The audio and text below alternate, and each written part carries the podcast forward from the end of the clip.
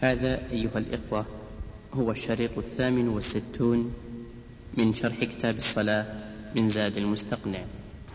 قال ويأمرهم أيضا بالصدقة. الصدقة قد يقال إنها مناسبة لأن الصدقة إحسان إلى الغير والإحسان سبب للرحمة. لقول الله تعالى إن رحمة الله قريب من المحسنين. والغيث رحمة لقول الله تعالى وهو الذي ينزل الغيث من بعد ما قنطوا وينشر رحمته. والصدقة هنا ليست الصدقة الواجبة بل هي صدقة مستحبة. أما الصدقة الواجبة فإن منعها سبب لمنع القطر من السماء كما قال النبي عليه الصلاة والسلام في الحديث المروي عنه وما منع قوم زكاة أموالهم إلا منعوا القطر من السماء. قال ويعدهم يوما يخرجون فيه. يعدهم الضمير يعود على من؟ الفاعل على الإمام. والضمير هم المفعول يعود على الناس. يعني يقول سنخرج في اليوم الفلاني. ويحسن أيضا أن يعين الوقت الزمن من هذا اليوم الساعة الفلانية ليتأهبوا على وجه ليس فيه ضرر عليهم لأن الناس ربما لو خرجوا مبكرين وتأخر الإمام حصل عليهم أذية من البرد إن كانوا في في زمن الشتاء صارم يقول وأمرهم بس يعيدهم يوما يخرجون فيه ويتنظف ولا يتطيب. يتنظف إذا قال العلماء يتنظف فالمراد إزالة ما ينبغي إزالته شرعا أو طبعا. فإزالة ما ينبغي إزالته شرعا مثل الأظفار العانة الأبط. وما ينبغي إزالته طبعا مثل العرق والروائح الكريهة. وإنما قالوا إنه يستحب أن يتنظف لأن هذا مكان اجتماع عام. وإذا كان الناس فيهم الرائحة المؤذية فإن هذا يؤذي بعض الحاضرين. فلهذا استحبوا أن يتنظف. ولكن لا يتطيب. وهذا يمكن أن تجعله لغزا تقول ما هي الحال التي لا ينبغي الإنسان أن يتطيب فيها؟ أو ما هي الصلاة التي لا ينبغي للإنسان أن يتطيب لها؟ هذا أحسن. تقول هي صلاة الاستسقاء لأن صلاة الجمعة يستحب لها الطيب وغيرها لا يؤمر به ولا ينهى عنه. والاستسقاء قالوا لا يتطيب وعللوا هذا بأنه يوم استكانة وخضوع. والطيب يشرح النفس ويجعلها تنبسط أكثر. والمطلوب في هذا في هذا اليوم الاستكانة والخضوع لأن النبي صلى الله عليه وسلم كان يخرج متخشعا متذللا متضرعا.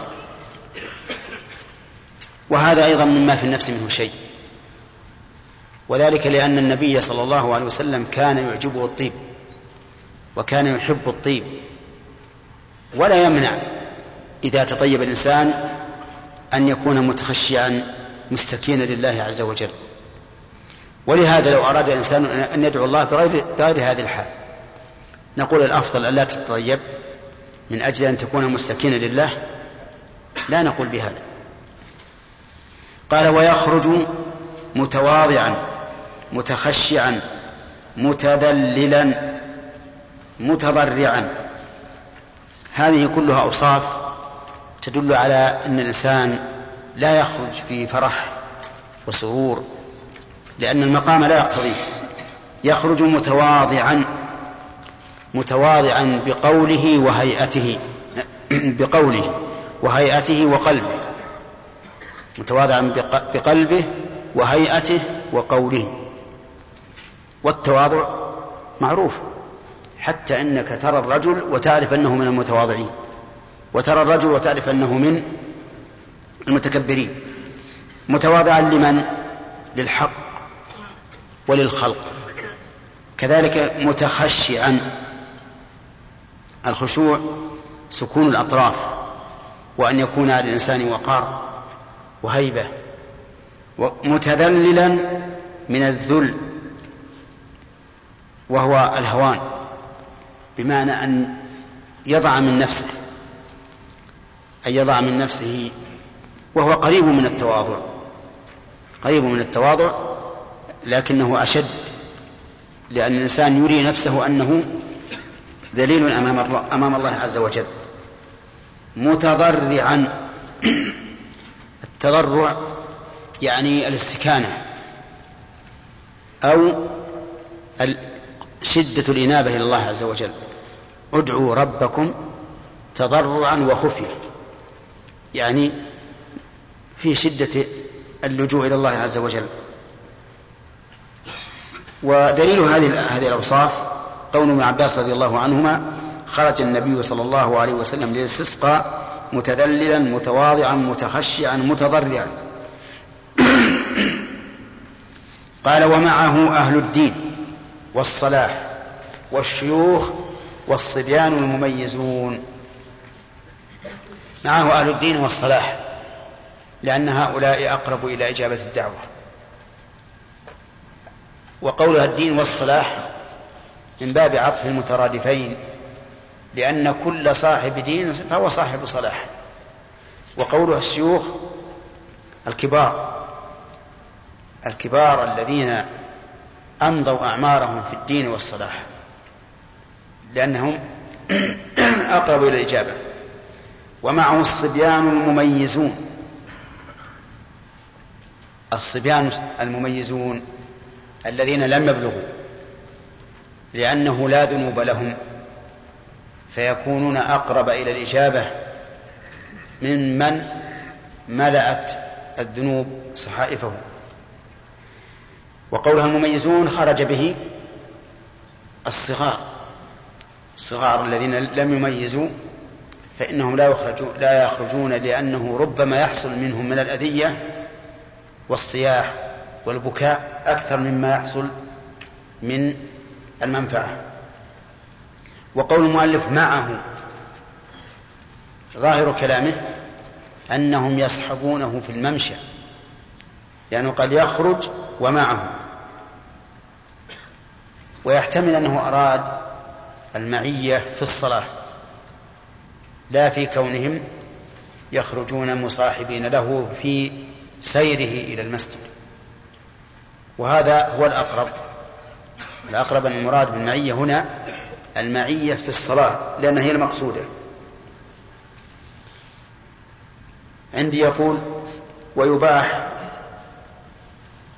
التوسل بالصالحين. التوسل بالصالحين وهذه عبارة على إطلاقها فيها نظر ولكنهم يريدون بذلك رحمهم الله التوسل بدعائهم بدعاء الصالحين لأن دعاء الصالحين أقرب إلى الإجابة من دعاء غير غير الصالحين. ودليل هذه المسألة عن التوسل بدعاء الصالحين ما حصل من أمير المؤمنين عمر بن الخطاب رضي الله عنه. حين خرج يستسقي ذات يوم فقال اللهم إنا نتوسل إليك بنبينا فتسقينا وإنا نتوسل إليك بعم نبينا فأسقنا. ثم قال قم يا عباس فادعو الله. فقام فدعا فسقاهم الله. وأما التوسل بالصالحين بذواتهم فهذا لا يصلح. وذلك لأن التوسل فعل ما يكون وسيلة للشيء. وذات الصالح ليست وسيلة للشيء. ما هي العلاقة بين دعائي وبين ذات الرجل الصالح؟ وأقبح من ذلك أن يتوسل بالقبور. فإن هذا قد يؤدي إلى الشرك الأكبر ودعاء أهل القبور. ثم قال المؤلف وإن خرج أهل الذمة منفردين عن المسلمين لا بيوم لم يمنعوا. إن خرج أهل الذمة منفردين عن المسلمين لا بيوم لم يمنعوا. أهل الذمة أهل الذمة هم الذين بقوا في بلادنا. وأعطيناهم العهد والميثاق على حمايتهم ونصرتهم بشرط أن يبذلوا الجزية. وقد كان هذا موجودا حين كان الإسلام عزيزا. أما اليوم أما اليوم فإنه متعذر إلا أن يشاء الله في المستقبل. لكن على كل حال إذا طلب أهل الذمة أن يستسقوا بأنفسهم منفردين عن المسلمين بالمكان لا باليوم فإنه لا بأس به. مثل أن يقولون أن يقولوا نحن نخرج للشمال شمال البلد وأنتم في جنوب البلد. فإننا نمنحهم ذلك. وإن كانت صلاتهم باطلة ودعاءهم باطل باطلا ولكن إذا دعا المضطر ربه عز وجل فإنه يجيب دعاءه ولو كان مشركا. ولو علم الله وقد علم الله. نعم ولو علم الله أنه سيشرك بعد النجاة. كما قال الله تعالى وإذا ركبوا في الفلك فإذا ركبوا في الفلك دعوا الله مخلصين له الدين فلما نجاهم البرق إذا هم يشركون. فينجيهم الله عز وجل لأنه يجيب دعوة المضطر ولو كان كافرا. فنحن لا نمنعهم أن ينفردوا عنا بمكان لا أن ينفردوا بيوم. لو قالوا نحن نريد أن ننفرد باليوم أنتم يوم الأحد ونحن يوم الاثنين أو بالعكس فإننا لا نوافقه. لماذا؟ لأنه ربما ينزل المطر في اليوم الذي استسقوا فيه فيكون في ذلك فتنة ويقال هم الذين على حق. ومثل ذلك أهل البدع. لو أن أهل البدع طلبوا منا أن ينفردوا بمكان أذنا لهم فإن طلبوا أن ينفردوا بزمان منعناهم لأنه إذا منعنا أهل الذمة مع ظهور كفرهم فمنعنا لأهل البدع من باب من باب أولى. لو جاءنا قوم من الصوفية وقالوا نحن نريد أن نستسقي في يوم الاثنين وأنتم يوم الأحد. قلنا لا. أو من الرافضة قالوا نحن نريد أن نستسقي يوم الاثنين وأنتم يوم الأحد. قلنا لا. لأنه لو صادف أن ينزل المطر في يوم استسقائهم حصل بذلك مفسدة كبيرة. فإن قال قائل هل هذا أمر ممكن أو أمر فرضي؟ أي أن ينزل المطر في يوم يستسقي فيه أهل الذمة أو أهل البدع؟ هل هو أمر فرضي أو أمر قد يقع؟ فالجواب أنه أمر قد يقع. فإن قال قائل كيف يقع؟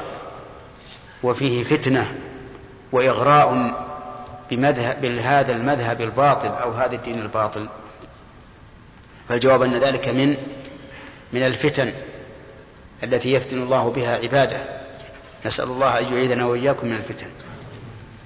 قد يفتن الله العباد بشيء يكون سببا في ضلالهم من حيث لا يشعرون. طيب فإن طلب أهل الذمة أن يخرجوا معنا. قالوا نحن لا نريد الانفراد. لا بالمكان ولا بالزمان. فإننا لا نمكنه. لقول الله تعالى واتقوا فتنة لا تصيبن الذين ظلموا منكم خاصة. واعلموا أن الله شديد العقاب. طيب أهل الذمة هل هم كل كافر عقدنا معه الذمة؟ أو يختص بجنس معين من الكفار؟ المذهب يختص بجنس معين من الكفار وهم ثلاثة اليهود والنصارى والمجوس.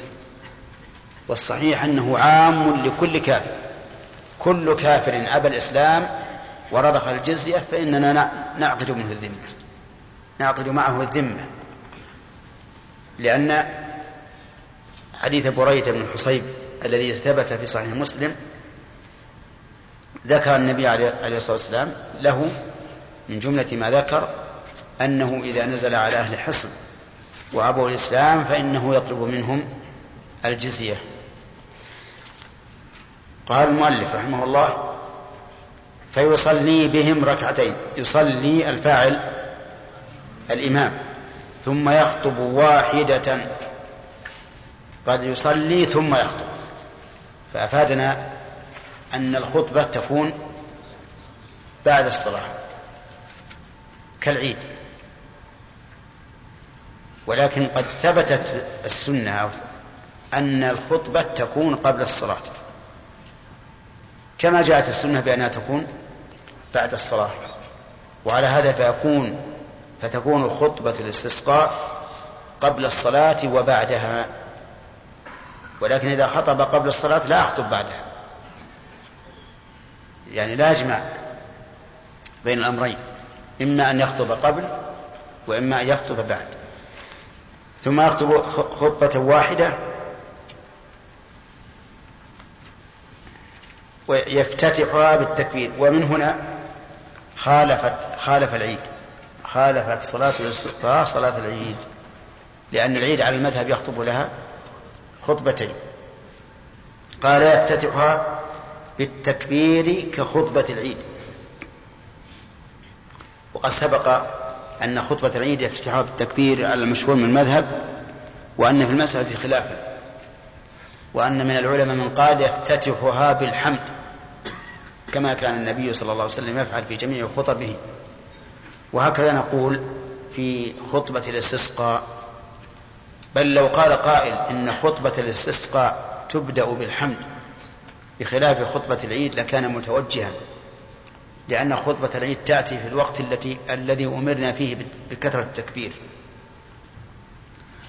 قال ويكثر فيها الاستغفار وهو طلب المغفرة.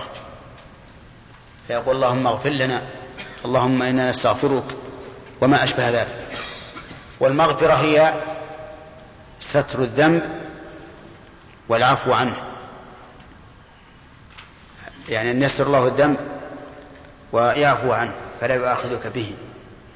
مأخوذة من المغفر وهو الذي يضعه المقاتل على رأسه اتقاء السهام لئلا تصيبه السهام.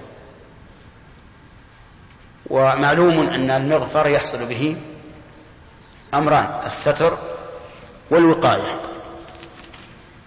وقراءة الآيات التي فيها الأمر به. مثل قوله تعالى استغفروا ربكم إنه كان غفارا وأن استغفروا ربكم ثم توبوا إليه واستغفروه ثم توبوا إليه إلى آخر إذا ما إذا ما يحصل للإنسان من الآيات التي يستحضرها في تلك في تلك الساعة. ويرفع يديه. فيدعو بدعاء النبي صلى الله عليه وسلم. يرفع الإمام يرفع الإمام يديه. وكذلك المستمعون يرفعون أيديهم لأنه ثبت أن النبي صلى الله عليه وسلم لما رفع يديه حين استسقى في خطبة الجمعة رفع الناس أيديهم. يرفع يديه فيدعو بدعاء النبي صلى الله عليه وسلم. وينبغي في هذا الرفع أن يبالغ فيه لأن النبي صلى الله عليه وسلم كان يبالغ فيه حتى يرى بياض إبطيه. ولا يرى البياض إلا مع الرفع الشديد. حتى إن إنه جاء في صحيح مسلم أن النبي صلى الله عليه وسلم جعل ظهورهما نحو السماء. واختلف العلماء في تأويله. فمنهم من قال إنه قال هكذا. ومنهم من قال بل رفعهما رفعا شديدا حتى كان الرائي يرى أن ظهورهما نحو السماء. لأنه إذا رفع شديدا هكذا صار ظهورهما نحو السماء. وهذا هو الأقرب. وهو اختيار الشيخ الإسلام ابن تيمية رحمه الله. وذلك لأن الرافع يديه عند الدعاء يستجدي ويطلب. ومعلوم أن الطلب إنما يكون بباطن الكف لا بظهره قال ومنه اللهم اسقنا غيثا مغيثا هنيئا مريئا إلى آخره. اللهم اسقنا بهمزة الوصف من سقى يسقى وبهمزة القطع من أسقى يسقي. وكلاهما صحيح. قال الله تعالى وأسقيناكم ماء فراتا. وقال تعالى وسقاهم ربهم شرابا طهورا. الآية الثانية من سقى الثلاثي والأولى من أسقى الرباعي. اللهم اسقنا غيثا مغيثا. الغيث هو المطر. قال الله تعالى وهو الذي ينزل الغيث من بعد ما قنط.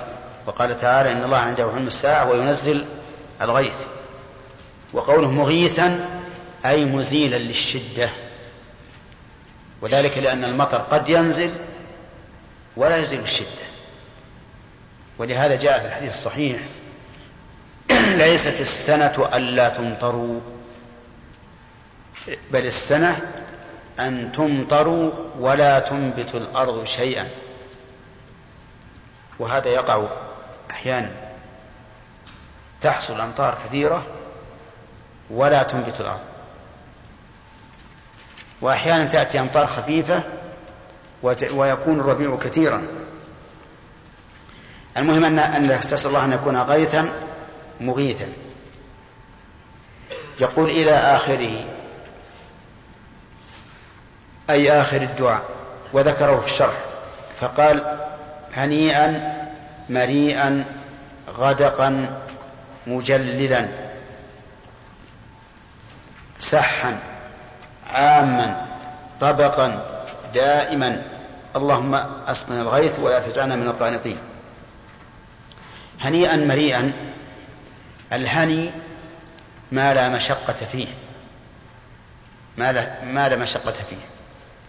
وما يمتن الناس به ويستريحون له.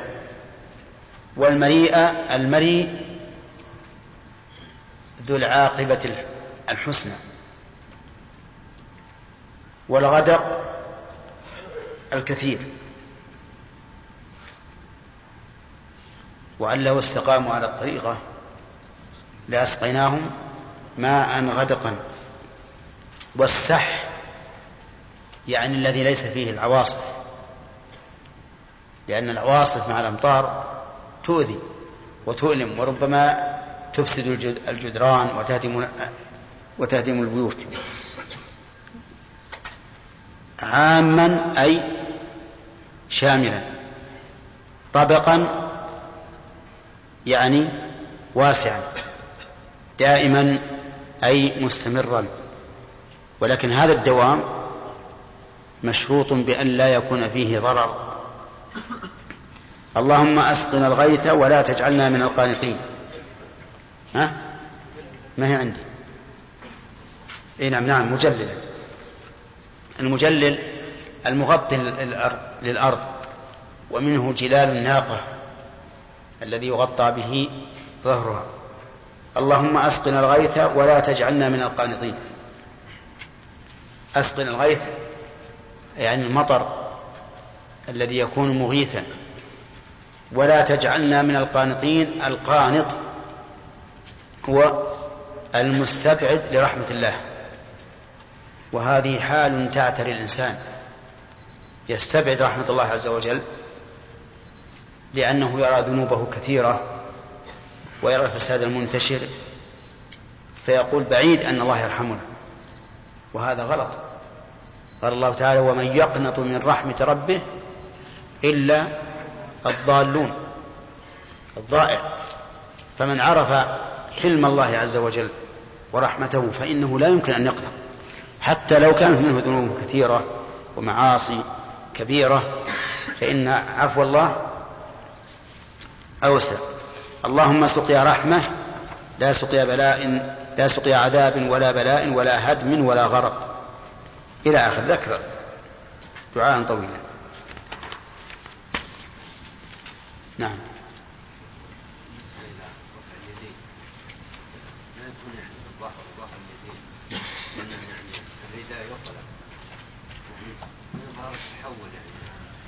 أي نعم.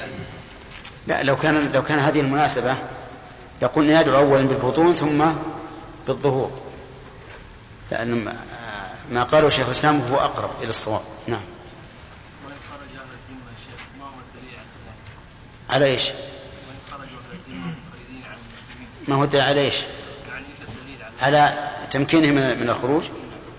الدليل إن هذا الغيث يضرهم فقده. وينفعهم وجوده فهم مضطرون. كالمشركين إذا ركبوا في الفلك. بس هم قلة. قلة. ولا, ولا طلب يحمل على أنهم قلة ولم يطلبوا. نعم.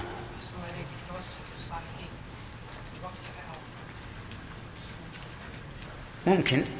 ممكن إذا لم يخشى أن يفتتن الذي توسل به لأنه بالوقت الحاضر لو يقوم فيدعو ربما يفتتن هو ويفتتن الناس به. فإذا خيف من ذلك ترك. نعم. في إيش؟ في الملأ. إي نعم.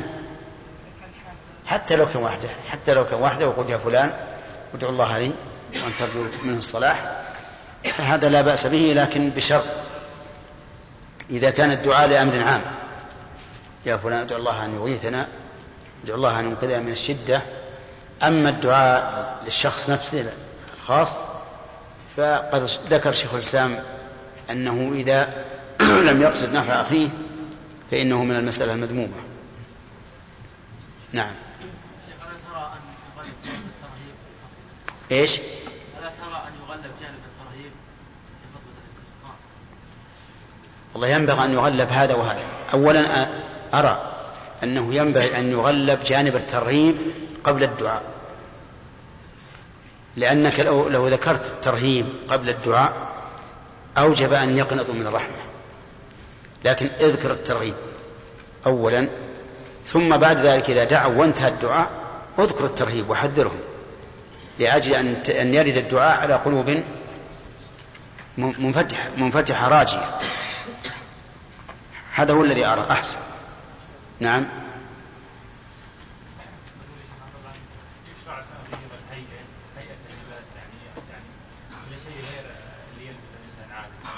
لا الأحسن الأحسن يكون لباس عادي.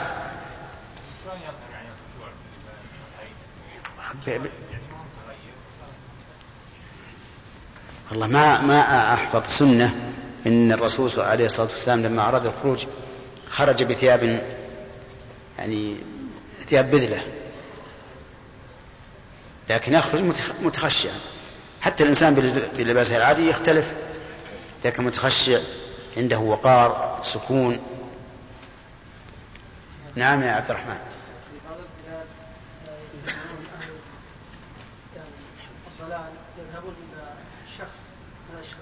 يبذلون له مالا فيكتب لهم اشياء يعني تقول لهم يعني ينزل كل مطر وقد ياتون وهذا يشرع لأهل الصلاة يجتمعوا ويصلون في ذاك اليوم لكي يكون تزول الفتنة يعني. نعم. لتزول الفتنة؟ اي نعم. لا بأس. أقول لا بأس. هذا طيب.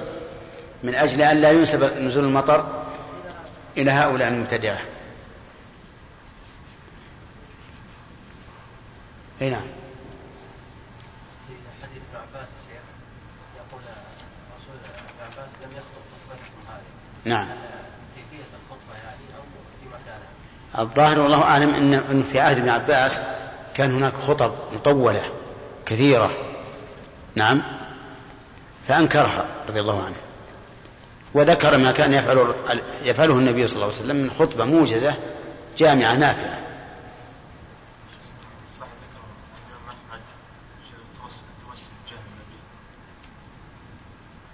اي نعم. اولا هذه لا بد أن نطالب بصحة النقل عن أحمد. وثانيا لو قاله أحمد فإن هذه رواية ضعيفة من حيث الدليل. وذلك لأن التوسل بالجاه لا ينفع. إذا قدرنا هذا الرجل عنده له جاه عند الله وش ينفعك؟ عرفت؟ نعم لو قال لو لو أن الإنسان قال أسأله بجاه الرسول بمعنى أني أسألك بأني أؤمن بأن النبي صلى الله عليه وسلم جاها فهذا يكون من باب الإيمان من باب التوسل بالإيمان. فإذا صح عن أحمد وكان و و وأمكن أن يحمل على هذا حمل. أني أسألك بجاهه أي بأني أؤمن بأن له جاها عندك. كما قال تعالى عن موسى وكان عند الله وجيها. وقال عن عيسى وجيها في الدنيا والآخرة ومن المقربين. خالد. قول انس النبي صلى الله عليه وسلم كان لا يرفع يديه شيء من دعائه الا في الاستسقاء نعم. على اي شيء على خطب الخطبة. جميع الخطب نعم. الخطب فقط. نعم.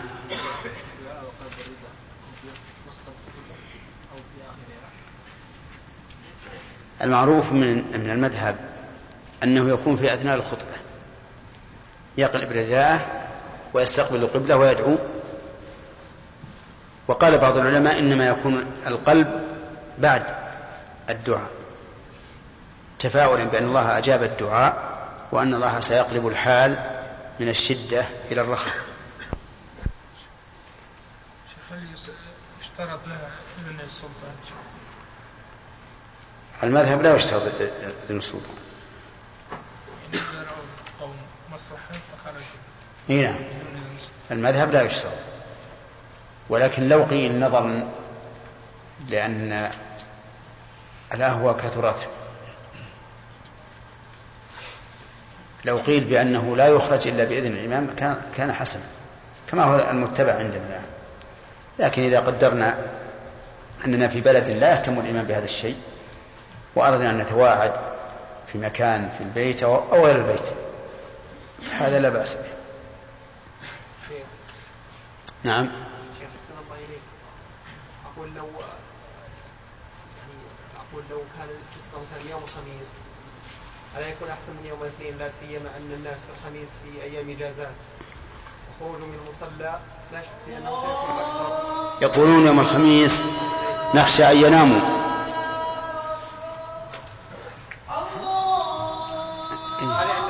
هذا تعليل هنا.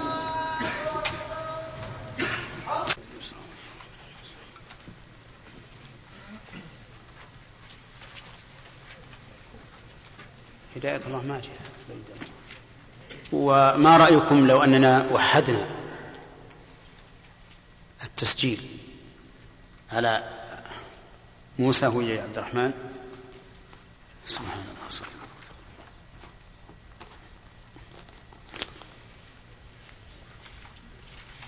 سمع صلاح بسم الله الرحمن الرحيم قال رحمه الله تعالى وإن سقوا قبل خروجهم شكروا الله تعالى شكروا الله وسألوه المزيد من فضله. وينادي الصلاة جامعة وليس من شرطها ابن الإمام. ويسن أن يقف في أول المطر وإخراج رحله وثيابه ليصيبهما المطر. وإذ, وإذ زالت المياه. وإذا؟ وإذا زادت وإذا زادت المياه وخيف منها سن أن يقول اللهم حوالينا ولا علينا. اللهم على الضراب والآكام وبطون الأودية ومنابت الشجر.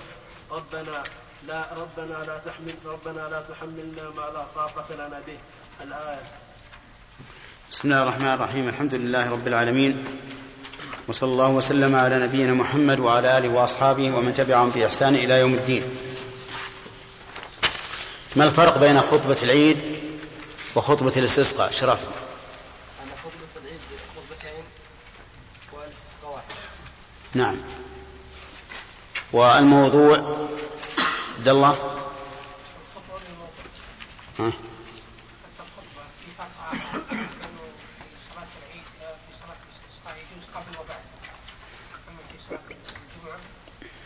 أما في صلاة العيد؟ بعد ال... أما في, في ال... فقد ورد قبل وبعد. أيضا الموضوع.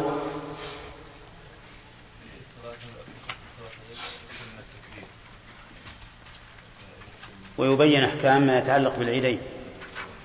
وفي الاست- وفي الاستسقاء يكثر من الاستغفار والدعاء بطلب الغيث. طيب هل يجوز تمكين أهل الذمة يا ابن داود؟ هل يجوز تمكين أهل الذمة من صلاة الاستسقاء إذا كان في اليوم الذي يعني الذي يصلي يصلي فيه المسلمون يجوز. أما ويجب أن يعتذر المكان الذي يصلى يصلي فيه المسلمون يعني إذا كانوا بمكان منفردين وفي نفس اليوم. فإنه جائز. طيب. لو كانوا في نفس اليوم لكن يصلون قبل المسلمين.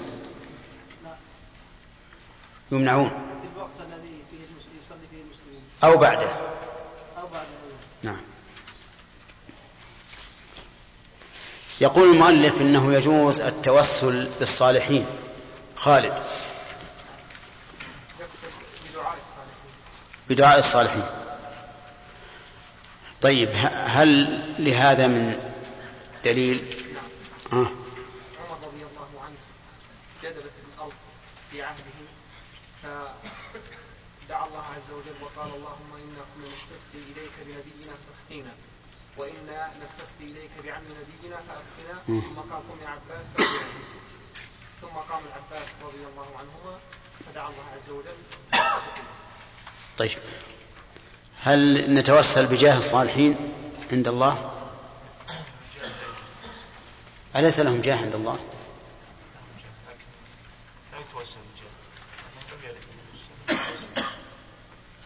ولأنه لا ينفع لأن الجاه إنما ينفع صاحبه. أما نحن فلا, فلا ينفعنا. طيب.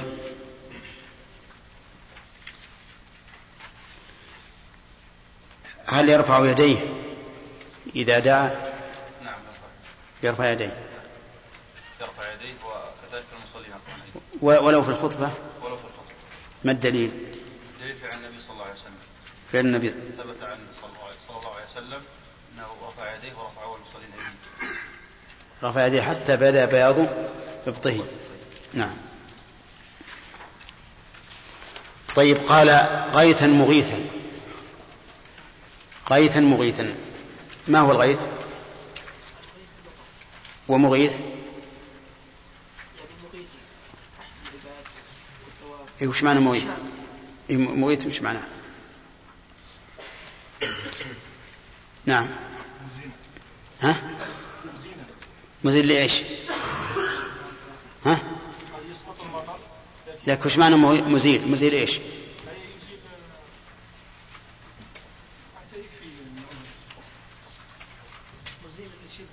مزيل للشدة.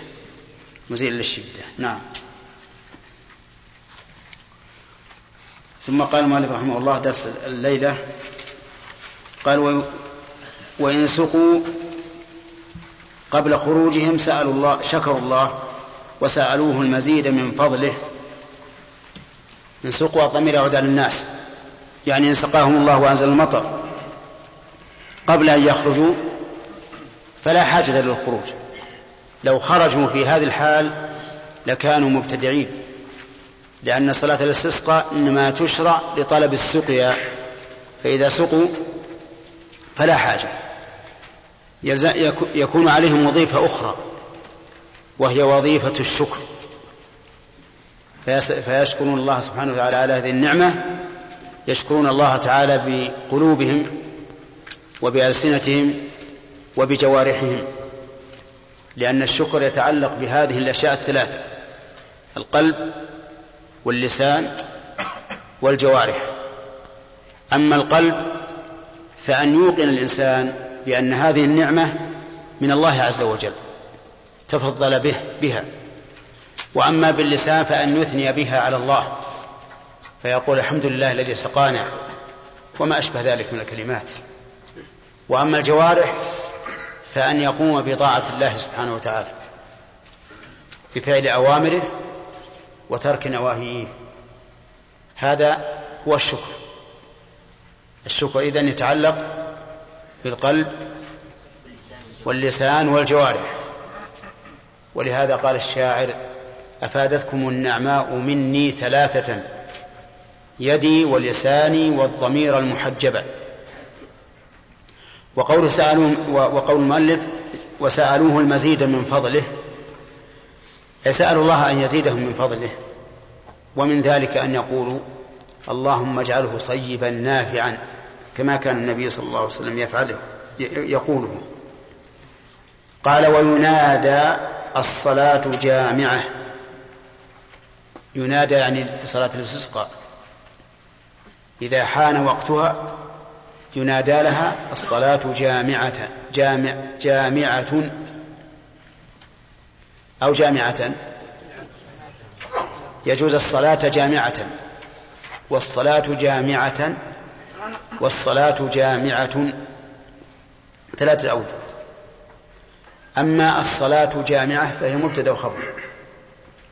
وأما الصلاة جامعة فالصلاة مفعول لفعل محذوف. وجامعة حال حال من الصلاة.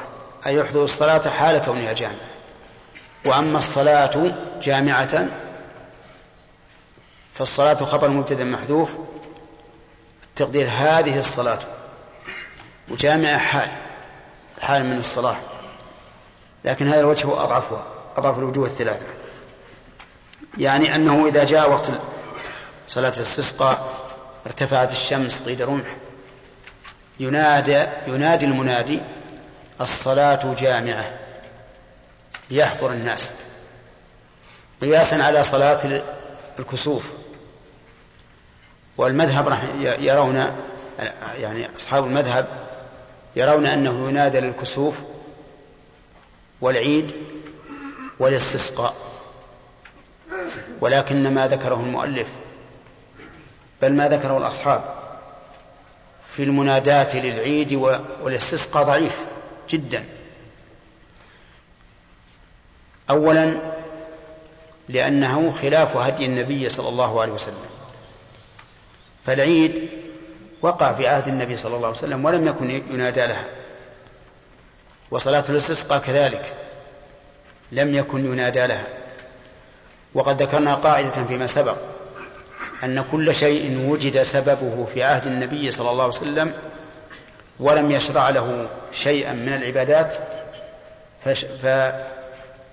فشرع شيء من العبادات من أجله يكون بدعة. لأننا نحن يلزمنا الوقوف عند الشرع عند أسبابه وعند جنسه وهيئته إلى آخر ما عرفتم فيما سبق. فإذا نقول هذا لا يصح لأنه خلاف السنة فيكون بدعة. ولأن إلحاق ذلك في بصلاة الكسوف غير صحيح أيضا. أي أنه يمتنع القياس. لأن صلاة الكسوف تأتي على غير تأهب. مباغتة وصلاة العيد معلومة من قبل والناس يتأهبون لها. وكذلك الاستسقاء. وقد سبق في كلام المؤلف أنه قال إن الإمام يعدهم يوما يخرجون فيه. فالصلاة معلومة لكن صلاة الكسوف تأتي على غير تأهب. واستعداد تأتي بغتة كما هو معروف. حتى لو قال قائل إننا, إننا اليوم نعلم بالكسوف متى يحصل ابتداء وانتهاء. وفي أي نعم وفي أي وقت من نهار أو ليل. نقول حتى في هذه الحال ينادى الصلاة جامعة لأن الحسابين قد يخطئون ونحن قد علقت الصلاة منا بوجود الكسوف لا بالعلم به بل بوجوده. إذا رأيتموهما فصلوا وادعوا. إذا هذا القول بأنه ينادى لصلاة الاستسقاء وصلاة العيد لا يصح أثرا ولا نظرا. لا يصح أثرا لعدم وروده مع وجود سبب في حياة النبي صلى الله, صلى الله عليه وسلم. ولا نظرا لوجود الفرق بين الأصل والفرق. قال وليس من شرطها إذن الإمام. يعني ليس من شرط إقامتها أن يأذن الإمام بذلك بل إذا قحط الناس قحط المطر وأجدبت الأرض خرج الناس وصلوا. ولو كل. ولو صلى كل بلد وحده لم يخرجوا عن السنة. فليس من شرطها إذن الإمام. بل لو وجد السبب وقال الإمام لا تصلوا فإن في معه إياهم نظرا لأنه وجد السبب فلا ينبغي أن يمنعهم. ولكن حسب العرف عندنا لا تقام صلاة الاستسقاء إلا بإذن الإمام. اللهم إلا أن يكون قوم من البادية بعيدين عن المدن. ولا يتقيدون فهنا ربما يقيمونها وإن كان البلد لا لم يقيموها. قال وإذا زاد ويسن أن يقف في أول المطر وإخراج رحله وثيابه ليصيبها. يسن أن يقف. السنة في اصطلاح الفقهاء هي ما يثاب فاعله امتثالا ولا يعاقب تاركه. وقولها أن يقف يعني أن يقف قائما في أول المطر يعني أول ما ينزل المطر ويخرج رحله أي متاعه الذي في بيته أو في خيمة كان في البر وكذلك ثيابه. يخرجها لأن هذا روي عن ابن عباس رضي الله عنه. والثابت من سنة النبي صلى الله عليه وسلم أنه إذا نزل المطر حسر ثوبه. حسره يعني رفعه حتى يصيب المطر بدنه ويقول إنه كان حديث عهد بربه. وهذه السنة ثابتة صحيح. وعليه في فيقوم الإنسان ويخرج شيئا من بدنه إما من من ساقه أو من ذراعه أو من رأسه حتى يصيبه المطر اتباعا لسنة النبي صلى الله عليه وسلم. وقوله إنه كان حديث عهد بربه لأنه لأن الله خلقه الآن فهو حديث عهد بخلق الله. ولكن هل يقال إن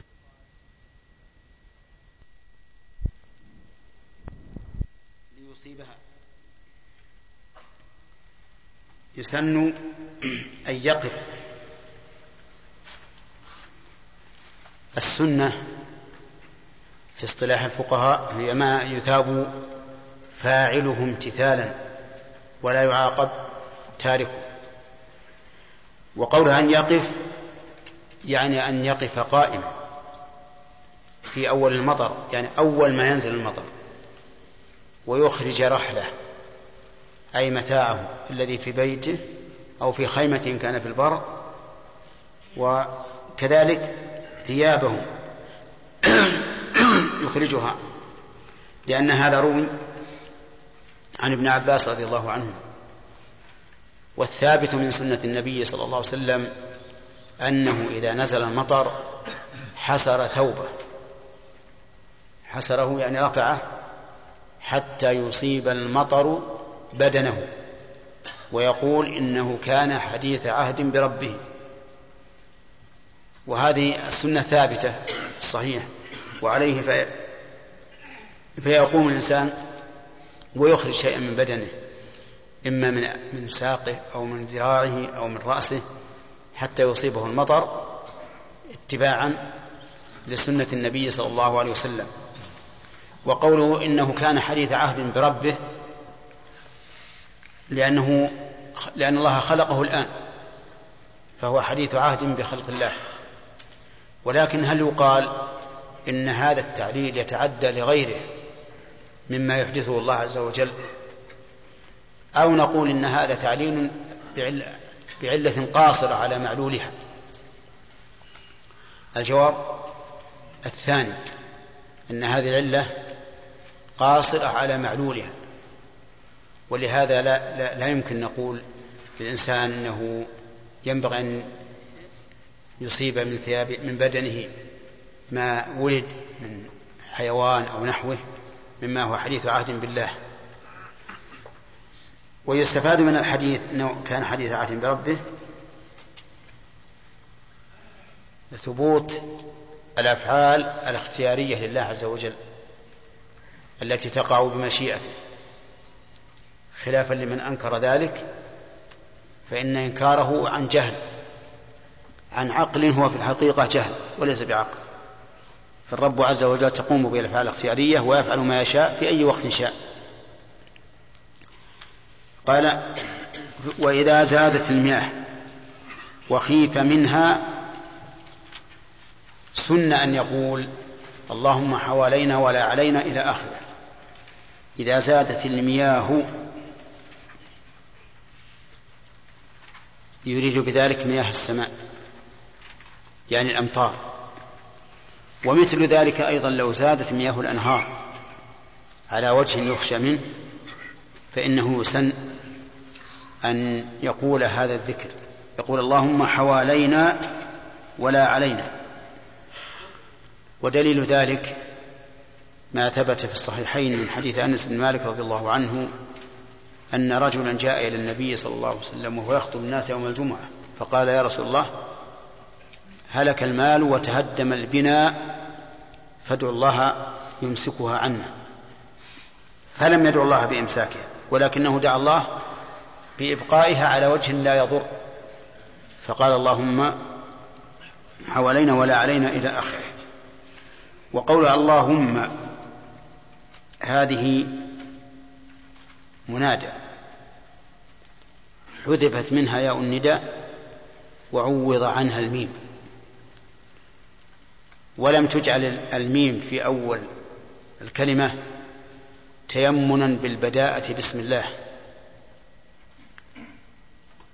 وجعلت في آخرها ميما لأن الميم تدل على الجمع فكأن الداعي جمع قلبه على الله عز وجل. وقول حوالينا أي أنزله حوالينا أي حوالي المدينة وحوالي هنا ملحق بالمثنى. لأنه نصب بالياء بدلا عن الفتحة لأنه ملحق بالمثنى حيث أنه لا يدل على اثنين بل على واحد أي حولنا ولا علينا يعني ولا على المدينة التي خيف أن تتهدم من كثرة الأمطار.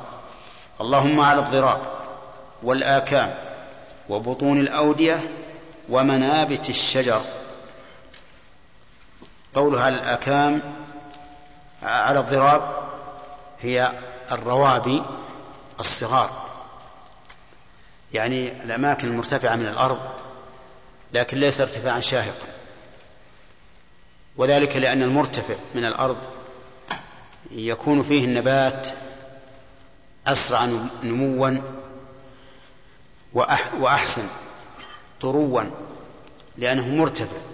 قد تبين للشمس والهواء فيكون أحسن. الضراب الآكام يقول إنها الجبال الصغيرة ولهذا يقال أكمة للجبل الصغير.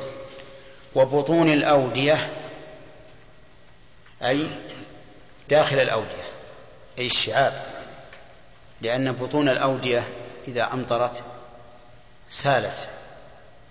وحصل فيها أشجار كبيرة نافعة. ومنابت الشجر هذا عام.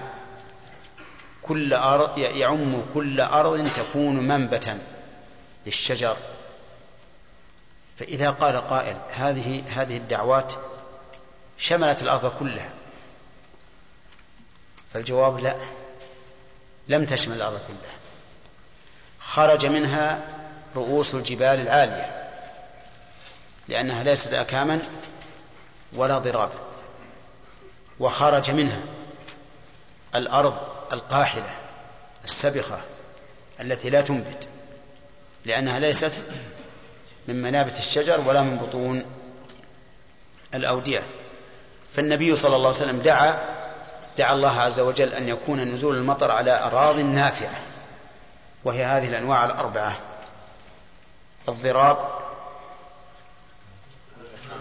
والآكام بطون الأودية منابت الشجر. قال المؤلف ربنا لا تحملنا ما لا طاقة لنا به. هذه لم ترد عن النبي صلى الله عليه وسلم لكنها مناسبة. فإذا قالها الإنسان لا, لا على سبيل أنها سنة فلا بأس. أما إذا قالها على أنها سنة فلا. وهنا في الكتاب ربنا لا تحملنا. وهي في الآية ربنا ولا تحملنا. وإنما حذفها المؤلف لأنها في الآية حرف عطف على ما سبق. وهنا لم يسبقها شيء تعطف عليه فلهذا حذف الواو. فقال ربنا لا تحملنا ما لا طاقة لنا به. الآية يعني إلى آخر الآية أكمل الآية. واعف عنا. واغفر لنا وارحمنا. أربع دعوات. ربنا لا تحملنا ولا تحملنا ما لا طاقة لنا به. وهذا من باب التخلية. واعف عنا كذلك من باب التخلية. واغفر لنا كذلك وارحمنا من باب التحلية. يعني من باب إيجاد الشيء. فهذه الدعوات كلها دعوات مفيدة مناسبة لكن بشرط أن لا يتخذ الإنسان على أنها سنة. ذكر والشرح مسألة مفيدة. قال يحرم أن يقول مطرنا بنوء كذا ويباح في نوء كذا. وإضافة المطر إلى النوء دون الله كفر إجماعا قاله في المبدع يقول يحرم أن يقول مطرنا بنوء كذا. والنوء هو النجم. يعني مطرنا مثلا بالنجم الفلاني بنجم الشولة بنجم النعائم بنجم سعد الذابح بنجم سعد بلع سعد السعود وما أشبه ذلك. يحرم أن يقول هذا. ودليله ما رواه ما ثبت في الصحيح من حديث زيد بن خالد الجهني أنهم كانوا مع النبي صلى الله عليه وسلم في الحديبية على إثر سماء كانت من الليل. يعني مطر نزل في الليل فلما انصرف النبي صلى الله عليه وسلم من صلاة الصبح قال لهم هل تدرون ماذا قال ربكم؟ قالوا الله ورسوله أعلم. قال قال أصبح من عبادي مؤمن بي وكافر. كم قسما صاروا يا آدم؟ نعم. قسمين. مؤمن بي وكافر فأما من قال مطرنا بفضل الله ورحمته فذلك مؤمن بي كافر بالكوكب. وأما من قال مطرنا بنوء كذا وكذا فهو كافر بي مؤمن بالكوكب. وهذا نص صريح. في أن من قال مطرنا بنوء كذا فهو كافر. ولهذا حكى في المبدع إجماع أهل العلم على ذلك. إذا قول الإنسان مطرنا بنوء كذا محرم بل هو من كبائر الذنوب. وهل يكون كفرا أكبر مخرجا عن الملة؟ هو بحسب عقيدة القائل. إن كان يعتقد أن النوء هو الذي خلق هذا المطر فهو كافر كفرا مخرجا عن الملة. لأنه ادعى أن مع الله خالقا. وإن كان يعتقد أن النوء سبب فإنه كافر كفرا دون كفر. وإنما كان كافرا فيما إذا اعتقد أنه سبب لأنه أثبت سببية لم يثبتها الله عز وجل. فإن النجوم ليست ليس لها أثر وإنما هي أوقات فقط. أما أن يكون لها أثر في إنزال المطر أو عدم إنزاله فلا, فلا. وإنما هي أوقات. طيب لو قال مطرنا في نوء كذا فهذا جائز. لأن في للظرفية. ومن ذلك استعمال العامة عندنا. الباء هنا وهو يريد وهم يريدون الظرفية. يقول مثلا مطرنا بالمربعانية مطرنا بالشط مطرنا بالعقارب. العقارب هي السعود الثلاثة السعد الذابح وبلع والسعود. تسمى عندنا في العامية العقارب. نعم. إذا قال مطرنا بسعد السعود وهو يقصد في سعد السعود كما هي اللغة العامية عندنا فهنا لا يكون كافرا. والباء قد تأتي بمعنى في مثل قوله تعالى وإنكم لتمرون عليهم مصبحين وبالليل يعني في الليل. طيب إذا القائل مطرنا بنوع كذا له ثلاث حالات. الحالة الأولى أن يكون كافرا كفرا مخرجا عن الملة. متى؟ إذا اعتقد أن للنوء تأثيرا في خلق المطر. ثانيا أن يعتقد أنه سبب أن يريد بذلك السببية. فهذا كفر أصغر الثالث أن يريد الظرفية أي أننا مطرنا في هذا الوقت. فهذا جائز. هذا جائز وهو الذي يريد العامة عندنا. العامة عندنا يقول مطرنا بكذا يعني بالنجم الفلاني يريدون, بذلك الظرفية. طيب.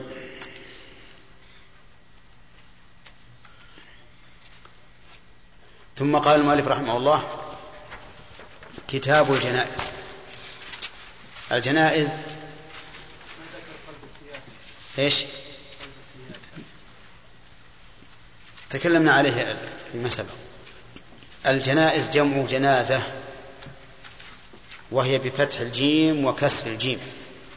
بمعنى واحد وقيل بالفتح اسم للميت وبالكسر اسم لما يحمل عليه الميت. فإذا قيل جنازة أي ميت. وإذا قيل جنازة أي نعش. وهذا تفريق دقيق لأن الفتح يناسب الأعلى. والميت فوق النعش. والكسر يناسب الأسفل والنعش تحت الميت.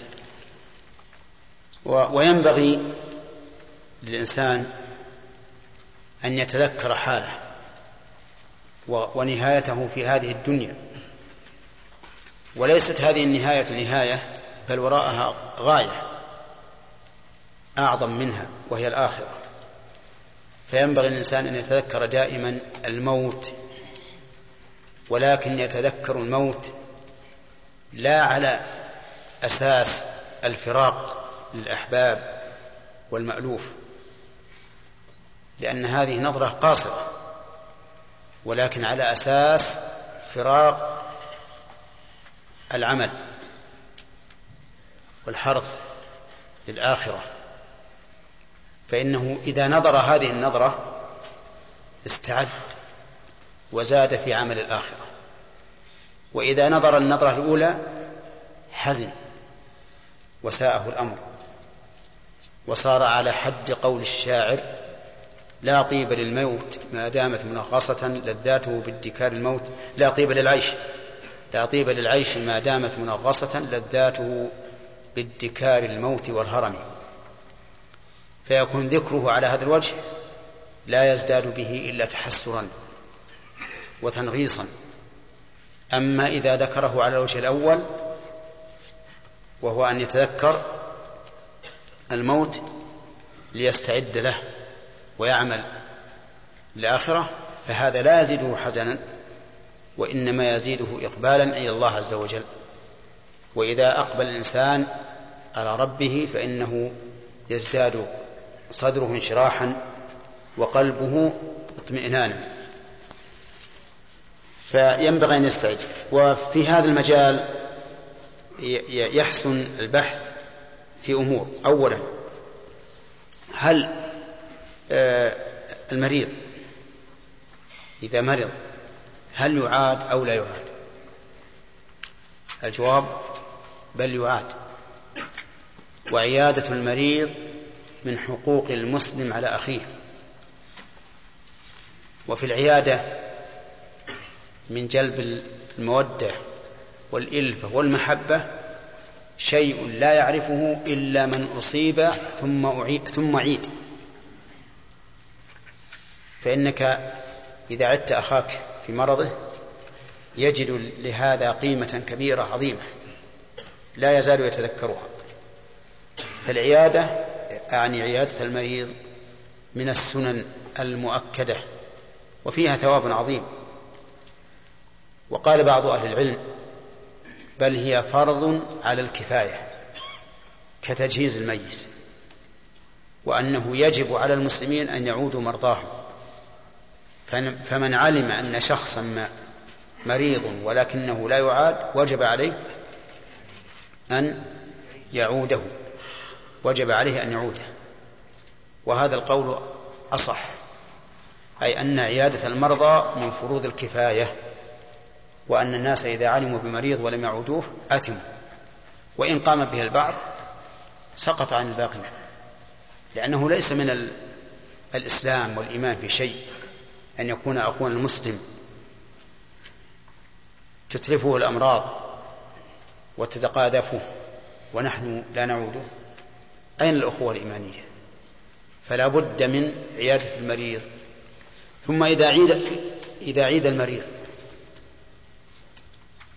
هل الأولى أن نبسط الكلام معه وأن نذكر الماضي والحاضر أو أن نقتصر على السلام والدعاء ثم ننصرف؟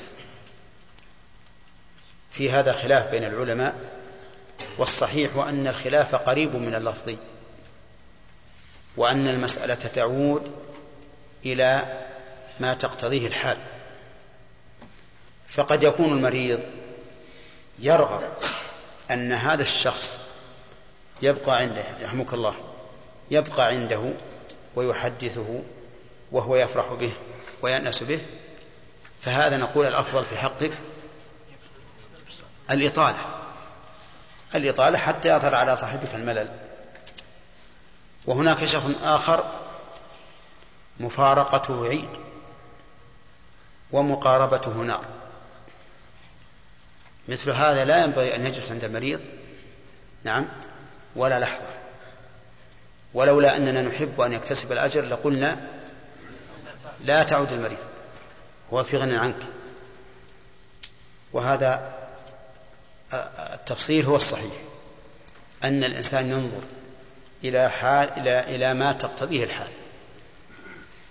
ثم إن المريض أيضا أحيانا يكون متسع الصدر منشرح منشرحا يحب الأنس ويحب الكلام فهنا نطيل معه.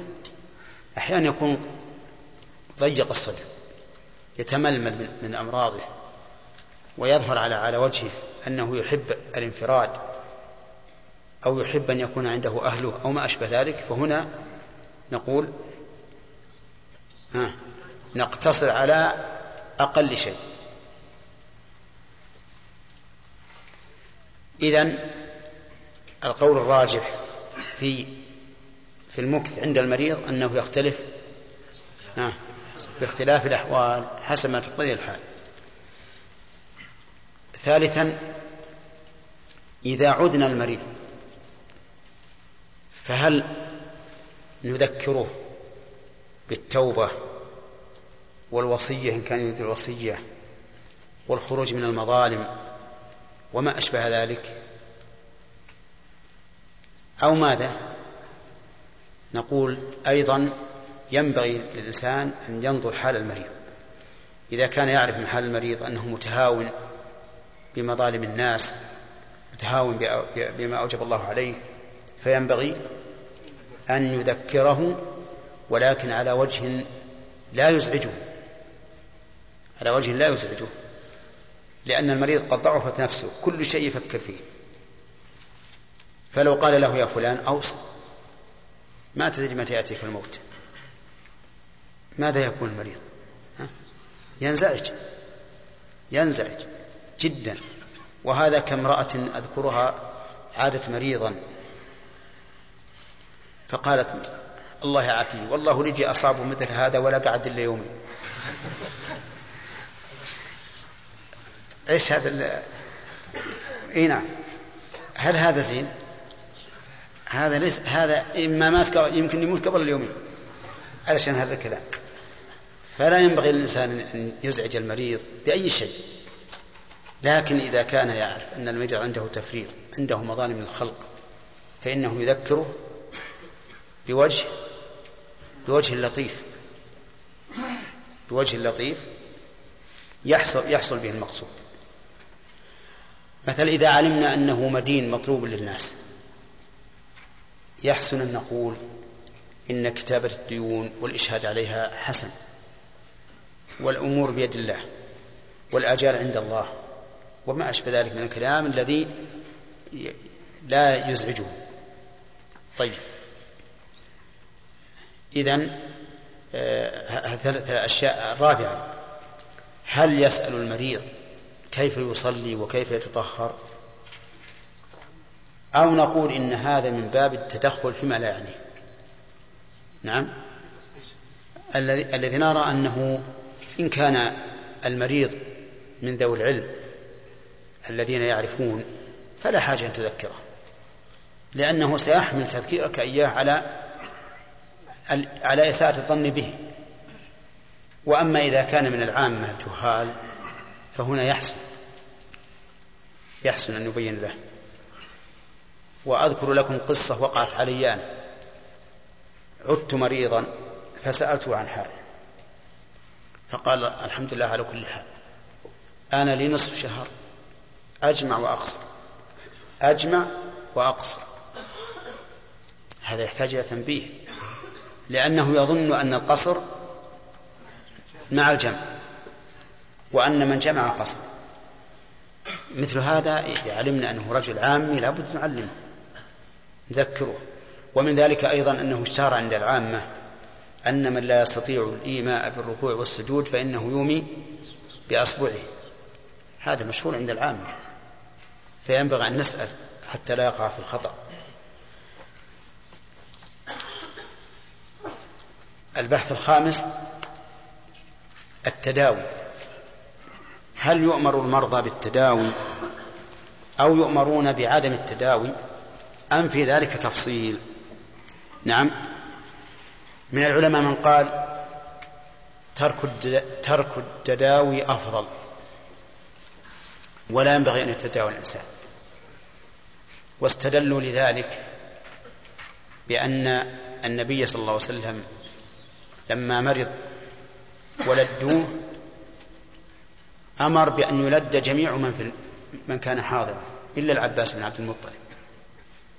قالوا وهذا دليل على أنه كره ما فعله واللدود ما يلد به المريض وهو نوع من الدواء. واستدلوا أيضا بأن أبا بكر رضي الله عنه لما مرض وقيل له ألا ندعو لك الطبيب؟ قال إن الطبيب قد رآني. فقال إني أفعل ما أريد. وأبو بكر هو خير الأمة بعد نبيه وهو قدوة وإمام ومن العلماء من قال بل, بل يسن التداوي. لأمر النبي صلى الله عليه وسلم بذلك ولأنه من الأسباب النافعة ولأن الإنسان ولا سيما المؤمن المغتنم للأوقات كل ساعة تمر عليه تنفعه ولأن المريض يكون ضيق النفس لا يقوم بما ينبغي أن يقوم به من الطاعات. وإذا عافاه الله انشرح صدره وانبسطت نفسه وقام بما ينبغي أن يقوم به من العبادات فيكون الدواء إذن مرادا لغيره فيسن.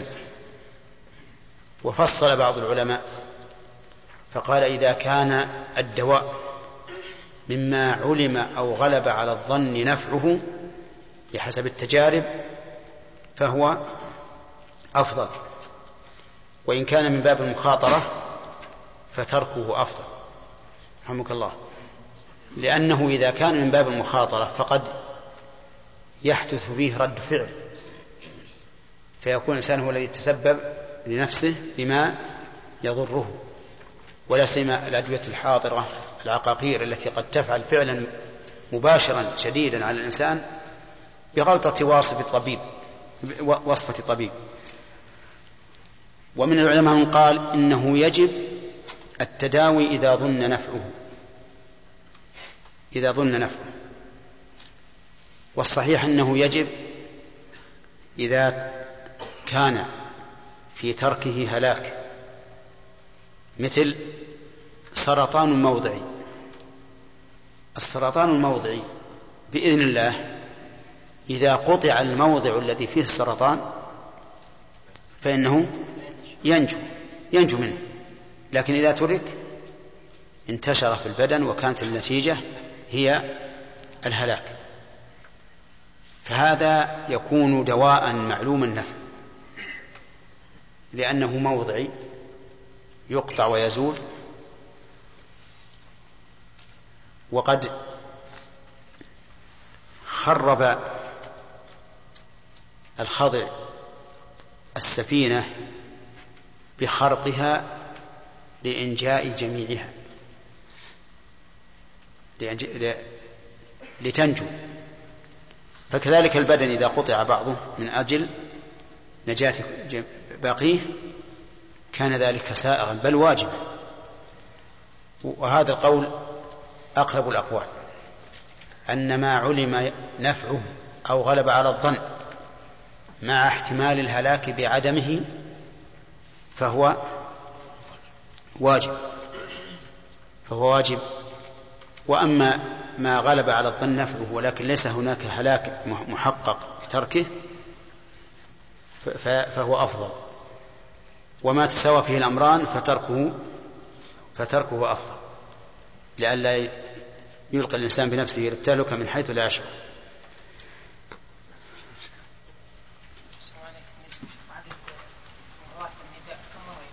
إيش؟ ينادي حسب ما يحصل به الإبلاغ. ولكن كما قلنا لكم إن هذا ليس الصحيح أنه ليس بسنة.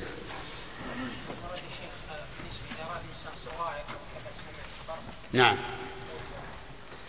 ما في ليس في حديث صحيح في هذه المسألة لكن في آثار مثل إذا رأى البرق قال سبحان الله وبحمده فإنه يروى عن ابن عباس رضي الله عنهما أنه قال من قال حين يرى البرق سبحان الله وبحمده لم تصبه صاعقة ومثل إذا سمع الرعد قال سبحان من يسبح الرعد بحمده والملائكة من خيفته اللهم لا تقتلنا بغضبك ولا تهلكنا بعذابك وعافنا قبل ذلك فإنه يؤثر عن عبد الله بن الزبير رضي الله عنه.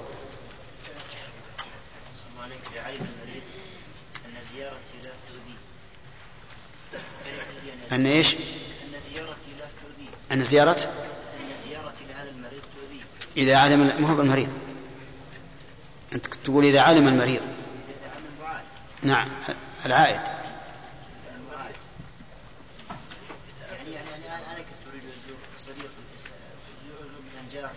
إيه؟ يعلم هذا الجار أو هذا المريض المعاد إذا زرته سيتأذى سيتأذى المريض يعني نعم هل يجوز الزيارة لا إذا كنت تعلم أنه يتأذى لا تزوره